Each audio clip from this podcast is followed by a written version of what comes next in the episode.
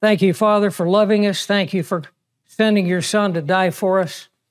Thank you for the absolute certainty that we have that He paid the penalty for our sins, that He was buried, that He rose again on the third day and is seated at your right hand. These are certainties. We know that He's coming again. We long for His coming. We look with eagerness, but we do not know the when. The important thing is not the when, because the most important day is not the day He comes, it's today. How am I going to use the blessed hope of His return to affect my attitude, my motives, my actions today? I pray that you will help us to get that perspective and let it change our life because there are people out there without Christ, without hope, and without eternal life, and we are on a rescue mission. Help us to play our part. I pray in Jesus' name, amen. So, we've seen the abomination of desolation. What is an abomination? It's something profane and unholy. But when Antichrist comes on the scene, when he starts finding ways to torment and torture and persecute people on this earth, it will be the most horrible time in history. Now let's go to Second Thessalonians. An abomination is that which is profane and unholy. Desolation is that which essentially destroys. So the abomination of desolation, that which destroys. All right, this passage wraps up the abomination of desolation, but it does it from a church age perspective. See, we've got, we've got two outlooks. We've got the Old Testament prophets.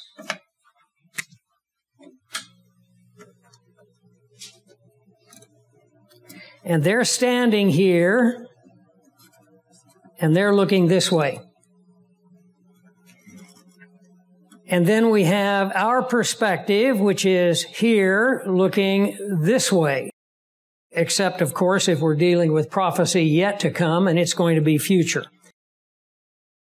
But what Paul's doing in Second Thessalonians is he's going to give us a perspective of Antichrist from the church age perspective. And we find it in Second Thessalonians 2. And you might ask the question, why is this important? I hope it will comfort you because that's why Paul wrote it.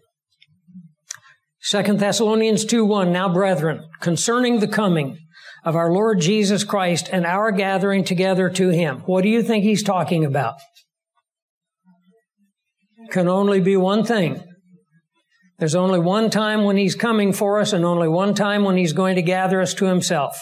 It's the rapture of the church. Let's apply some of these principles that I've given you of interpretation. All right, so we know that Paul is comforting us, and he's comforting us on the basis of the rapture of the church. And he says the reason for this is so that we will not be soon shaken in mind or troubled, either by spirit or by word or by letter, this tells us that there were many deceivers in Paul's day, and there were preachers who said, I'm sent from Paul. There were letters that sent, were sent that were signed with the signature, this is from the apostle Paul, or whatever, as though the day of Christ has come. Now we have a little bit of a textual problem here because some translations say day of Christ, some translations say the day of the Lord. People ask the question, what is the difference? I'll show you very quickly what is the difference. They're not the same. Day of the Lord is the Old Testament designation for the tribulation period. In the Old Testament, the tribulation is called the day of the Lord. As a matter of fact, that designation refers to not just the tribulation, but also the kingdom age that follows. Day of the Lord lasts for a thousand and seven years. Seven years of tribulation, a thousand years of kingdom. That's the day of the Lord. The day of Christ is a reference to the rapture of the church. Some Old Testament manuscripts have the day of the Lord. Some manuscripts have, or sorry, New Testament Greek manuscripts have the day of Christ. The point is, in either case, the idea is we missed it and we're here. Have you ever heard someone teach that we're in the tribulation now? They're teaching it all over the place. Paul says, let me comfort you. If they tell you this, they're wrong. Why? Because your comfort is the coming of the Lord and our gathering together to Him. And if the Lord hasn't come and we haven't been gathered to Him, it's not here yet. Okay? Verse 3, let no one deceive you. What was the first danger Jesus said believers face in perilous times? Deception. Let no one deceive you by any means. That day will not come unless the falling away comes first and the man of sin is revealed, the son of perdition. Now, the phrase the falling away is a term that's used 15 times in the New Testament. And 10 of those 15 times it is translated departure. I think it should be translated that way here.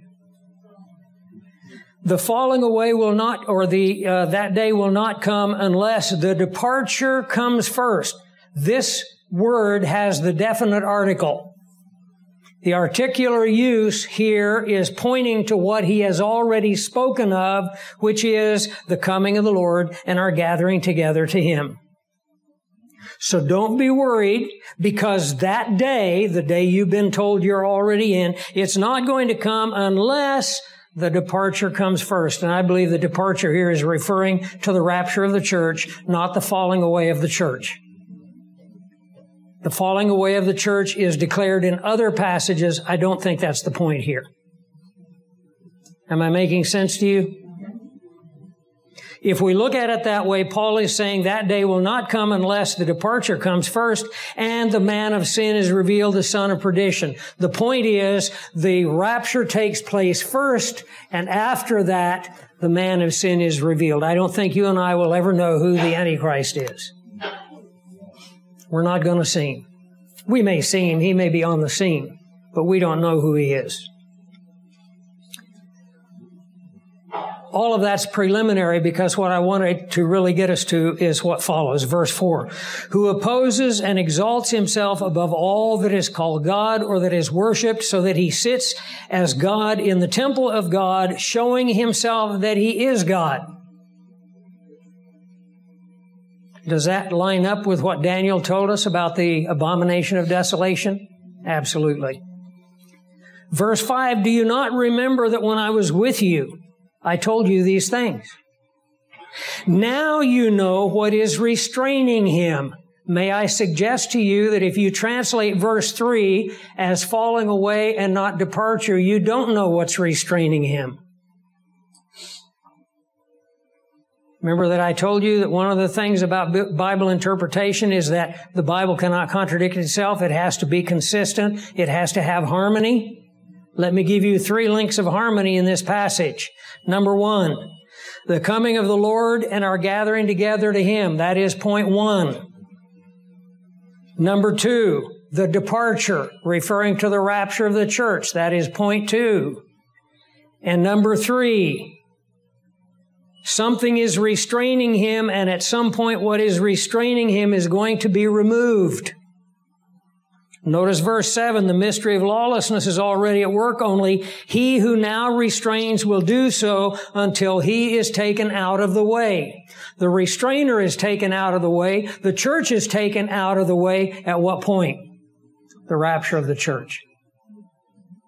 Well, I think all of these are referring to the same thing. Does that make sense to you? Some of you are looking at me like I came from Mars. Paul's whole point to these Thessalonian believers is that there are reasons that they should not be deceived into ever thinking they're in the tribulation period. And those reasons all fall in line and they all agree. The Lord has not come. He has not gathered us together to himself. The departure has not taken place. The restrainer has not been removed, and therefore you can't be in the tribulation. Does that make sense? When he who restrains is taken out of the way, verse 8, then the lawless one will be revealed. He's not going to be revealed until then. Whom the Lord will destroy with the breath of his mouth and the brightness of his coming. The coming as of the lawless one is according to the working of Satan with all power and signs and lying wonders, with all unrighteous deception among those who perish because they did not receive the love of the truth that they may be saved. He is the son of perdition, the abomination of desolation.